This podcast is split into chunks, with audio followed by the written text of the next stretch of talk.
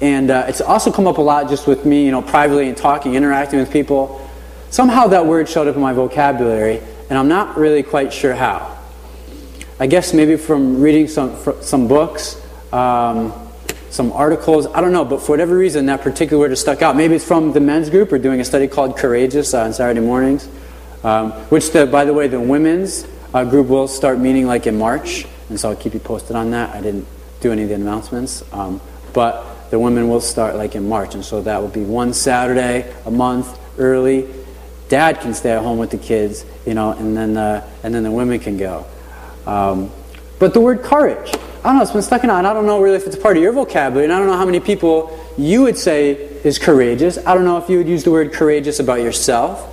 Um, I guess a good synonym, you know, for courage would be brave, if you would consider yourself brave or not. And with me realizing that I've used that word and terminology a lot, that means a lot of different things to a lot of people, depending on where people are at. So for some people, it was really brave and really courageous for them to get out of bed this morning. Because maybe for some people, somewhere, they're just hating life right now. And they're actually thinking about maybe taking their own lives. So it's actually courageous for them just to get up, maybe make a phone call to someone, you know, go out and just go do something. You know, for other people, a courageous step might be just going out and initiating conversation with somebody else because they just uh, don't feel uh, you know, socially comfortable, you know, with that. They don't feel comfortable just, you know, taking the initial step and just creating conversation. But that was brave and that was courageous. Maybe a lot of people might not say that, but for them, you know, it was. I did kind of a brave thing this morning. Um, I changed Jaren's diaper. That wasn't the brave part. But uh, I changed his diaper without giving him something to play with. You see, because when I change his diaper and he's got a number two in there, he likes to throw his hands down there. And uh, that can be very bad. can be very bad. And so I put him on the change table and he had number two, and I, man, I could smell it. And I didn't give him something to play with. And he didn't go down there. So whether that's brave or stupid, it's in the eye of the beholder. But nonetheless, I like to pat myself on the back. So I go bravery on that one. But, you know, I was looking and online and just saying, you know, like, where, where are people's focuses? Like, what do they consider to be brave? What do they consider to be courageous? Because people have different ideas depending on the type of people that they are. So, I was curious. I was like, you know, I want to go online. I want to see what people think. Like, I'm sure people, you know, have these blogs and there's websites, there's articles, there's things about I thought such and such was brave, or I really stepped out for the first time in this particular area and did this, and that was really brave for me. Or this was really courageous for me. And I, I was just curious to kind of see where people are at. Um, because I think it's beneficial and helpful for me to get like a good understanding, you know, of where people are coming from. And so my idea of courage and bravery is not exactly the same as somebody else's, and that doesn't make it right or wrong. So I want to be open to it. So a couple things that I noticed. So one article most courageous or brave thing someone has done. So that's kind of like what this falls under. So this one person said, I was deathly afraid of deep water. And at 45 years old, they taught themselves how to swim. For them, that was like really courageous, you know, really brave. They stepped out, they did it, really afraid of deep water. They went for it. Not sure what the catalyst was for that, that started that, but that's what happened. Another person says, uh, standing between a drunk man and a woman so that the man could not hit the woman. And this guy says he was terrified to take a punch, and he's not a tough guy at all. He said, But I was ready to take one just in case it came to that. And he said he thought that his sort of blank stare that he had on his face and a relatively big stature that he had, he said he thinks that kind of went out. So he did not end up getting punched. But he's ready to do it, and he felt uncomfortable. And he saw that maybe, you know, she was going to get taken advantage of, so he stepped in. Maybe it wasn't part of, you know, maybe his personality. It didn't come easily for him. Maybe where other guys, it is part, and they don't just want to jump in and just start fighting because they like to fight. Another person says they went on vacation alone because they're single. They went on vacation alone, and they went to New York City, and they took cabs and subways and figured out all by themselves and got around the city. Another brave, courageous thing. This is where people are coming from. Becoming a mother. There's a really long article on this, uh, on this woman who was uh, in the military and uh, just her decision making process about just becoming a mother, being like, she had a lot of fears and a lot of doubts within herself if she could do it, what kind of mother she would be. Her uh, mother wasn't really that great of a model, and so it was really brave and courageous for her to step up. She was married, for her to step up and say, Yeah, you know, I, I think I'm going to try and do this. You know, that, that took a lot. That's brave, that's courageous. Um, for another person I read, um, she became a widow, and it says, waking up in the morning after losing her husband and still trying to be strong for the family. You know, brave and courageous. We had one from a, a kid, from a high schooler, standing up to a bully who was bullying a friend in front of a locker. Said he's not really a tough guy, but he saw that, you know, his friend was, you know, getting bullied and getting made fun of, and he, you know, he went out, stuck up for the kid. This one I thought was very interesting. Letting go of being controlled of what I think others think about me.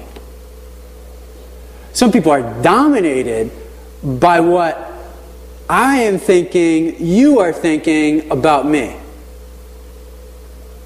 Because there's a strong chance that you're not at all thinking what I'm thinking. Because my thinking might be really tainted and really might not be accurate at all. And so then if I project onto other people, you know, I've created this sort of false sense and false perception of what's you know really going on. Some people are trapped by that. There was another one which I thought was very interesting. I said, you know what? Wow, this is uh, this one probably happens a lot. Uh, there was this woman. She describes herself as being chubby or bigger, and she said it was very brave and courageous for her to get into her swimsuit and get into a pool where there was a lot of other attractive guys around. That was a big step for her. You know, because she was not that comfortable with the way she looked and how she felt about herself. And so for her just to get into her swimsuit and get into water, that was a big step for that day. That was probably a victory for her that day. You know, that's good. So as I look at some of these things, I notice that many people are controlled by their own thoughts, thoughts of others, their appearance, a fear of failure, just the unknown, and somehow, us as Christians, now you throw faith into the mix, you throw God into the mix, us as Christians. We're supposed to believe that with God, all things are possible. That I can do anything, that I can go anywhere, whatever God puts before me, He'll equip me to like go out and conquer and do that. But if some people, you know, just aren't that courageous and it's, you know, a big deal for them just to maybe wake up in the morning, it's really hard to think and believe in the God that with God all things are possible. It just doesn't come naturally to them. So here's a question I was thinking about. And I think I have the question up here too. How much of your experience determines the ability of what you believe God can do, has done, or will do? How much of your experience determines the ability of what you believe God can do, has done, or will do. So here's why I asked the question. So we're reading through the Bible, and we're reading about Jesus, and we are reading some pretty extraordinary things. I mean, he did five loaves and two fish last week with basketfuls of leftovers, feeding thousands. We're going to read this morning, he's walking on water. We read through the book of Acts before about people just touching a handkerchief from Paul and like getting healed. These are pretty radical stories. Some people have these experiences and they might have one or two, you know, in their lifetime they can see and refer back to it and say, man, you know, I saw this particular thing or I had this particular thing happen to me. For a lot of people, they might not have had those experiences or even seen them firsthand. And so what happens is, maybe without knowing it, or maybe with knowing it also, they put a limit on God based on their experience. So I haven't really seen it done, I haven't really experienced it. I don't know if it really happens. And so again, if we're called to like be courageous and ask God for the impossible and bring our five loaves and two fish to him and just ask him to do whatever he's going to do with it, some of us might be limited to think that, oh man, I've never really seen or experienced anything, so it's not going to make much of a big difference, anyways. So I think that starting point is like a big deal. That's a really important question to ask. And I think for some people, you know, the honest answer might be like, yeah, you know what? I have a hard time believing half of that stuff because I haven't really seen it or anything. And I would say that's okay to think that. And I would also say take it a step further and put it before God and say, God, you know, I do have a hard time believing some of this stuff. And I need you to show me that you really are who you say you are. And I think that's a healthy way to deal with that and the right way to deal with that. And then there's some people that do not fall into that that say, you know what? My experience is just my experience. There's billions with the B other people on the planet with other lives doing other things. And I'm okay with maybe not seeing a whole lot of it, but I'm still going to believe him for it. I think that's rare, though. I think that's rare. That's a large amount of faith. Some people would say it's kind of blind faith, and it's not real smart. So, courage is a big part of like what's going on in the middle of these stories. Where many times people reach the end of themselves and then now they can kind of take a look at God. So let's take a look. Matthew 14. So last time we talked about five loaves and two fish, like we said before. And it started off with Jesus getting like mixed news, mixed information. He just had his cousin die. And then he was so proud and happy because he had like his group, his apostles come back with all this great information and joy. They're like, you know, you prayed for us, Jesus. We went out and we actually were doing the things that you were doing. It's amazing. And so they came back with all these stories. They're excited. But then, like I said, Jesus also had this other story of his cousin John the Baptist dying. And so he has these mixed emotions. And, you know, you got to expect he probably wants to get away. But then it says that we read last time the multitudes of the crowds saw that Jesus and the apostles were trying to, like, get away to themselves. They noticed they saw them get into a boat, and so the crowds ran around the lake, caught them on the other side, you know, and they're just right there at Jesus. And uh, Jesus looked up, he said he saw the crowds, and it said that he was filled with compassion. He was just moved by just all these people. And it said that he just stayed with them, and that he just did miracles, and he healed them, and he stayed with them, despite the fact of his own emotions of what's going on within him. And then we talked about last time that as it was getting late, and as he's doing that, his disciples say, okay, listen, we got to send these people home. We don't have any food for them. And Jesus says, well, you know what? Why don't you guys feed them? You know, and we talked about how Jesus sometimes asks these questions that he already knows the answer to. But he's just getting us to understand of what he's capable of doing. And we said last time that sometimes he asks those questions because he wants us to think of him in different ways to stretch us a little bit and maybe to expect different things from him. And so uh, they don't have anything. So they actually grab the kid next to them that has the five loaves and two fish because they don't have anything. So they grab him and they say, hey, listen, this kid has five loaves and two fish. You know, from there he feeds everyone. And so I don't know, maybe you had a chance this past week because we left it last week as like, or the week before that. Maybe you'll have a chance to bring your into some situation and see what happens. And so maybe you had a chance this past week to do that. I can tell you that in the prayer meeting, like last week, for a few people, it's very difficult for them like to pray aloud, like in a public setting, you know, with a lot of people, for whatever reason.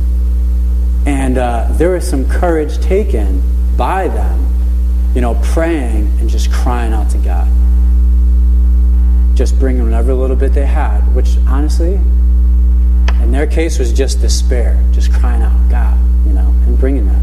And that was perfectly it. Like, that's exactly what needed to happen and what God wanted to have brought forth. Not the perfect word prayer, just something coming from the depths of somebody's heart. And that's what mattered. So hopefully you had a chance to offer maybe your five loaves and two fish, maybe somewhere throughout the week with a friend, with a neighbor, I don't know, in some capacity. And so what happens is after this whole five loaves and two fish things happen, we pick up in verse 22. It says, Immediately Jesus made the disciples get into the boat and go on ahead of him to the other side, while he dismissed the crowd. It's very interesting. This is really different now. It says he got into the boat, many disciples get in the boat, and then now he's telling the crowds to go away. When last time the crowds came up to him and he was like, hey, listen, he was filled with compassion and he stayed with them and he did miracles among them. This is different. Now he's telling them to go away. Why is he doing that? It's a good question. The answer is also in John chapter 6. So this story is in Mark and it's also in John. It's in Mark 6 and it's in John 6. So if you take a look at John 6 here, it says, after the people, so this is after the five loaves and two fish thing, after the people saw the signs Jesus performed, they began to say, Surely this is the prophet who is to come into the world. Jesus said, Don't call me surely. No, I didn't. Sorry. I, know, I know, I know, I know.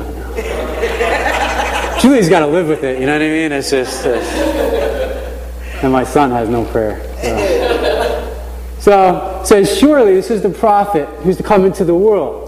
Jesus, knowing that they intended to come and make him king by force, there it is, they intended to come and make him king by force, withdrew again to a mountain by himself. And if we look right here, verse 23, right after that one, after he had dismissed them, he went up on a mountainside by himself to pray. So in this particular instance, he knew this is time I got to get away from the crowds. Well, how did he know that? Because he knew that the crowds, that the multitude were trying to bring in by force a plan of God that was supposed to happen, but not yet at that time. So Jesus is called to be king. He is called to reign. And they're like, hey, listen, we're going to make you king right now. And he's like, well, yeah, I'm going to do that. And actually, I am, but now's not the time. So he knew in his head that, you know, right now is not the time. He had that discernment. And I think that's something like we always got to be praying about, giving us wisdom and discernment because Jesus was called, you know, to really be king of the Jews, you know, to die for them. Although the king Jesus is talking about is really being, you know, king, conqueror of sin. He had to take care of that first before he comes and he reigns truly as king. And, but they didn't know that part. So there's always a part that maybe some other people makes sense with what they're saying, and logically it maybe kind of fits. But there may be another side, usually that has to be related to God, that you know they just don't know about, not aware of. And that could certainly happen to us, where it's like, oh yeah, this makes sense. That seems like a right move to make, or a right thing to do. And if maybe we just push in that direction without giving any consideration, maybe at all, to what God might say, we might step into something that we're supposed to be stepping into, but at the wrong time. And if it's the wrong thing at the wrong time, it's the wrong thing. We want to step into things at the right time with the right discernment. So Jesus had it. So we're going to take a look at three observations with what happens with this whole Jesus walking on the water thing. Three observations. So here's the first one. The secret to Jesus' ministry and power and what that is. So we have right up here. So the secret to Jesus' ministry and power. That's the first observation. Verse 23 says, After he had dismissed them, he went up on a mountainside by himself to pray. He did this quite often. This was like a pattern of behavior. So many times in Christian circles, people say, you know, to be a Christian, you want to have a relationship with Jesus Christ, you know, a personal relationship, and um, you know, you want to ask Him into your heart, and you know, you want to live out that personal relationship with Christ, which I would certainly agree with. You know, but that phrase "personal relationship" is not anywhere in the Bible, not found anywhere. So, where does that idea come from? Well, it comes from really the Bible as a whole. There's like a bunch of stuff in there that kind of leads people to that conclusion. One of them being, anybody ever read the book of Psalms? Right, the book of Psalms, stuff that's in there. Right, in that book of Psalms, you read through it, longest book in the Bible, a lot of good stuff in there. But the book of Psalms is really about, you know, a few people, David being the, the kind of the main person there, of just crying out to God with whatever emotions are going on on the inside. God, I am frustrated. God, I pray that you would destroy them, destroy their family, destroy their kids. God, bless me, keep me in the middle of what you have for me. you know, not all of what he's praying, what he's saying is quote unquote doctrinally correct. Because Jesus said, pray for your enemies. You know, and not that they would be destroyed, but you know, but pray for them in the right way, and by that you'll be heaping uh, burning coals on their head. And that's what we're called to do. But sometimes in the moment, you just cry out to God with what you got. And sometimes that's not Bible perfect or doctrinally perfect. And that's totally okay. And that's the right thing that we should be doing. Crying out to Him and just giving it up to Him. You don't usually do that type of thing without having a relationship with someone. That happens within a relationship, like you share emotions and you go to them and you run to them. Another thing about a relationship is that like you have one-on-one time together with someone. So that's like another, you know, reason and place why this idea of relationship is coming from. And Jesus kind of set the model for us. We read it here in verse 23. Uh, we also have it in Mark. And we also have it in Luke here. It says, But Jesus often withdrew to lonely places and prayed. And in Luke 6, one of those days, Jesus went on a mountainside to pray and spent the night praying to God. This is what he did as like regular habits. And this was God himself coming down from heaven. And I, I think, you know, that probably helps that he was God coming from heaven and just had like human skin on. I mean, that helps.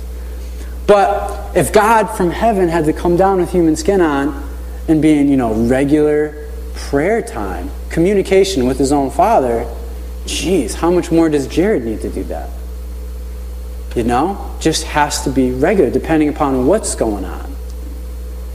So that I, so that phrase, personal relationship, you know, might not be in the Bible, but that idea and that concept is there by crying out our emotions and by having that one-on-one time alone with Him.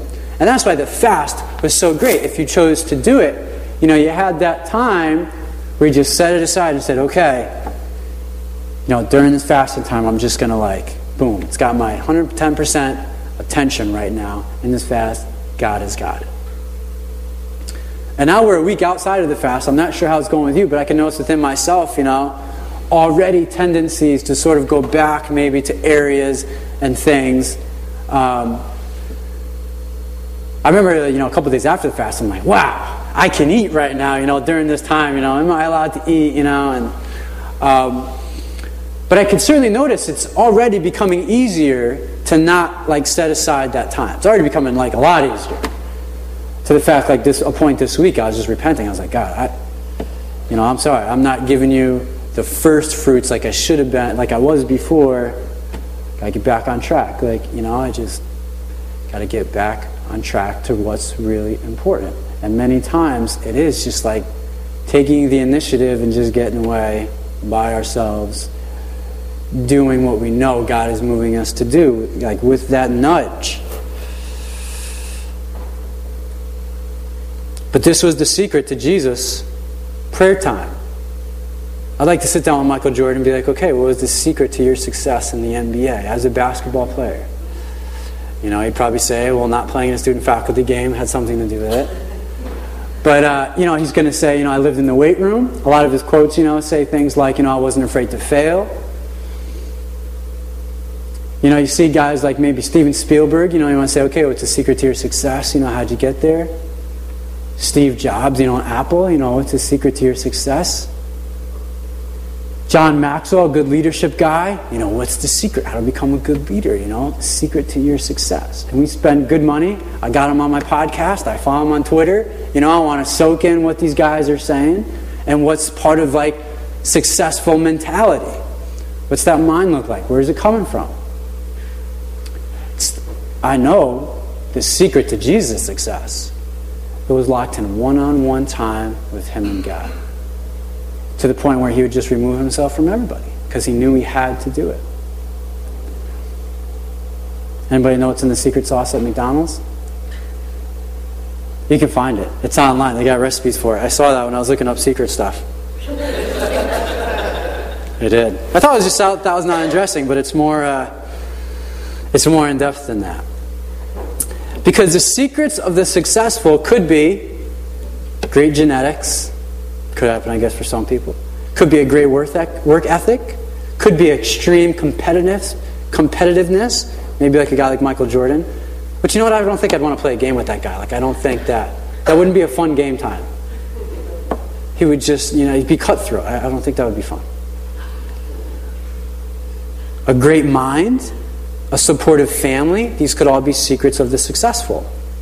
The secret strength for the Christian is found in submitted solitude.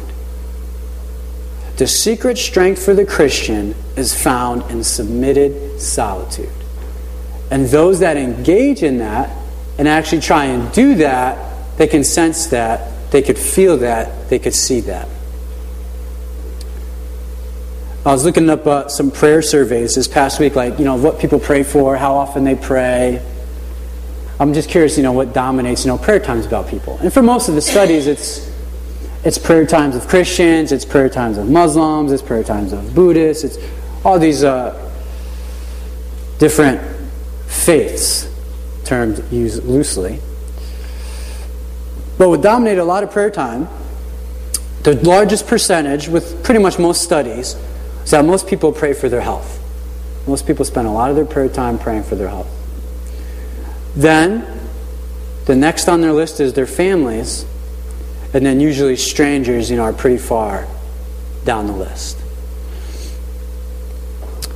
And I'm curious to see, it wasn't in the studies, but when these people are praying for themselves and they're praying for their families and maybe other people or their job or whatever, you know, how they're praying and really what they're praying for. Because here's the question that like we got to ask ourselves, what is even really the point of prayer? Like what is really so what is the deal? I mean, prayer is really, you know, for most people, you close your eyes and you say some words. And, like what? It's kind of like a pattern like, that we've picked up, we've learned, but what really. You close your eyes and you say some words. And then for some, a lot of people, they feel better after, so I guess it must be a good thing. I think it's worthwhile to think about prayer and the purpose of it because you could have your eyes closed, you could be sitting down, you could be standing up, you could be in the car, you could be on the phone. But again, what really is the point of prayer time?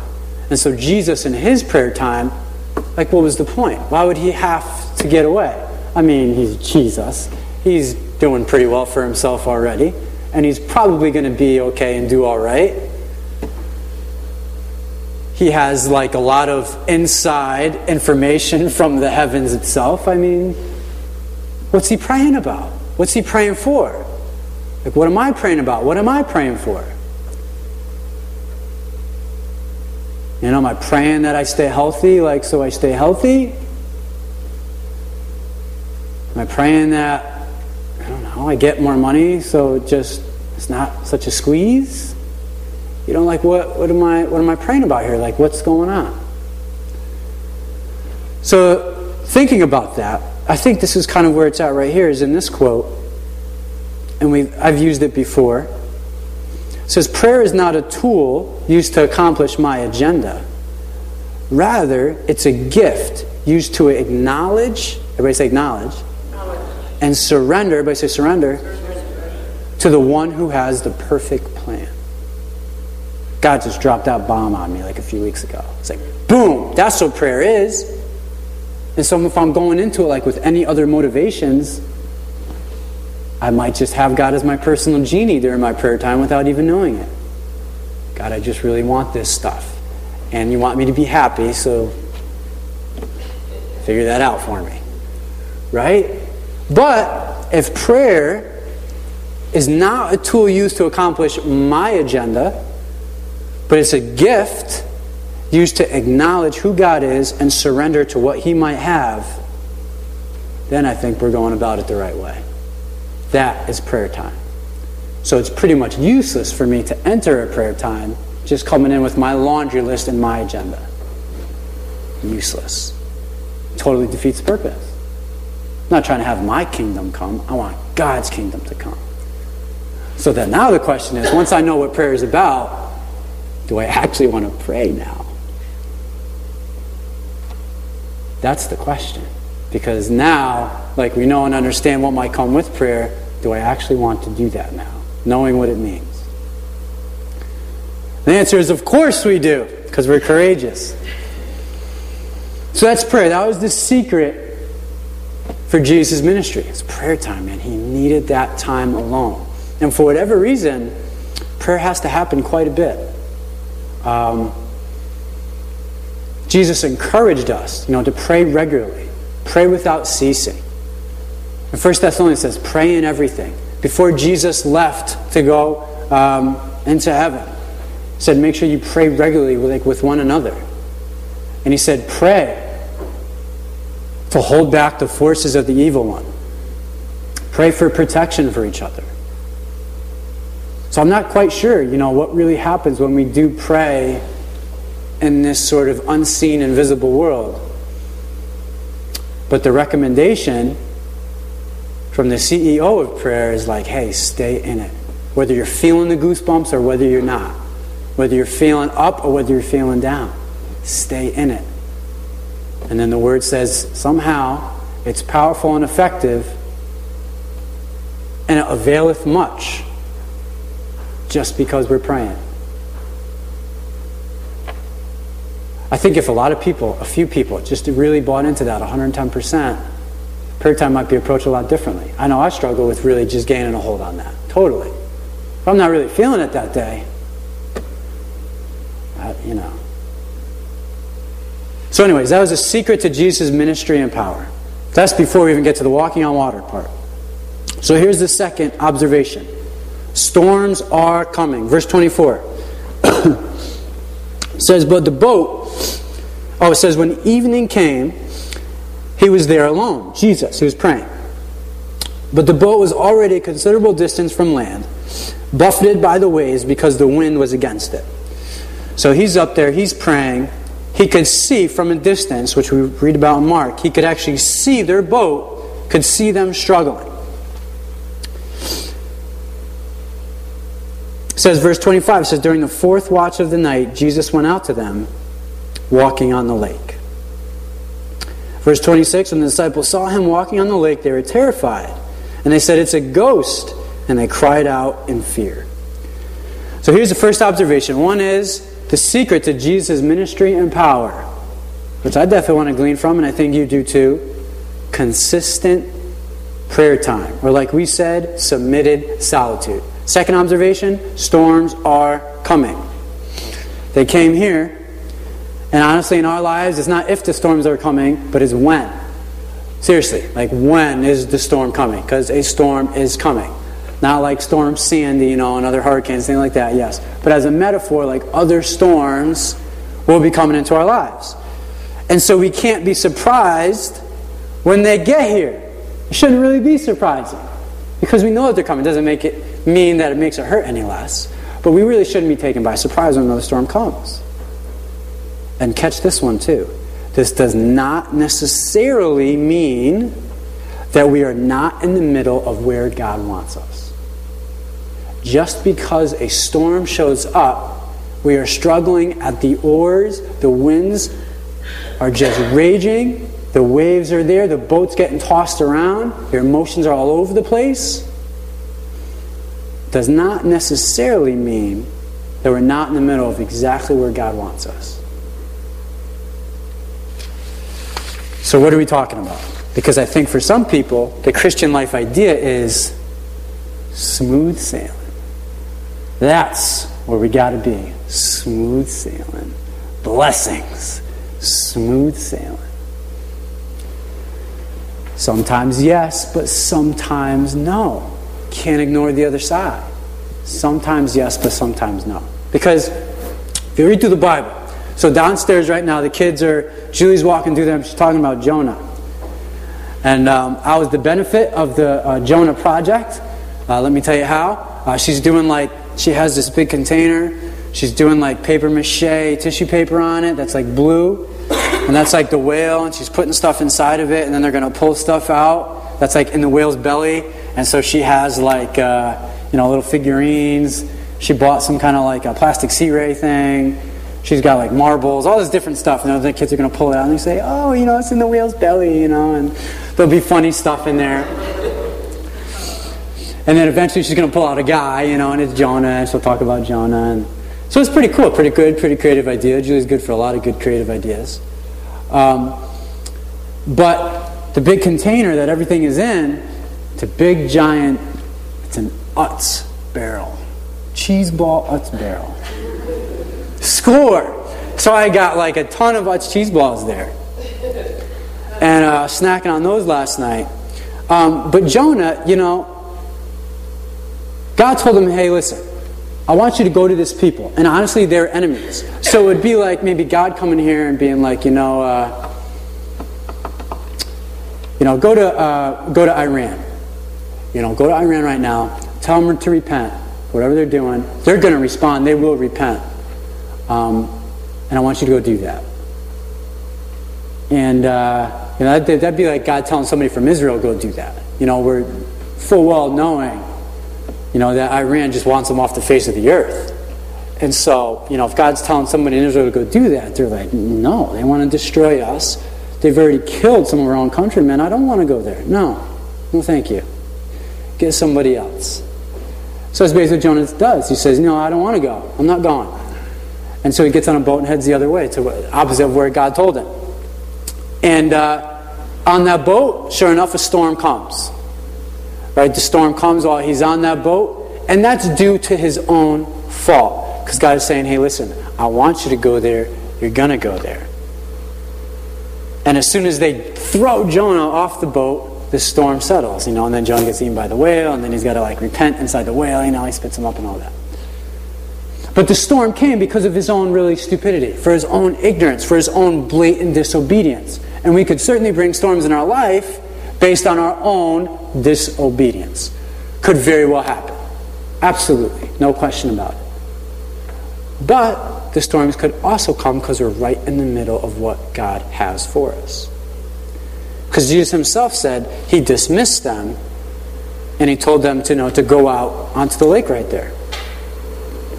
So being blessed or having blessings is not ultimately found, not ultimately found in perfect health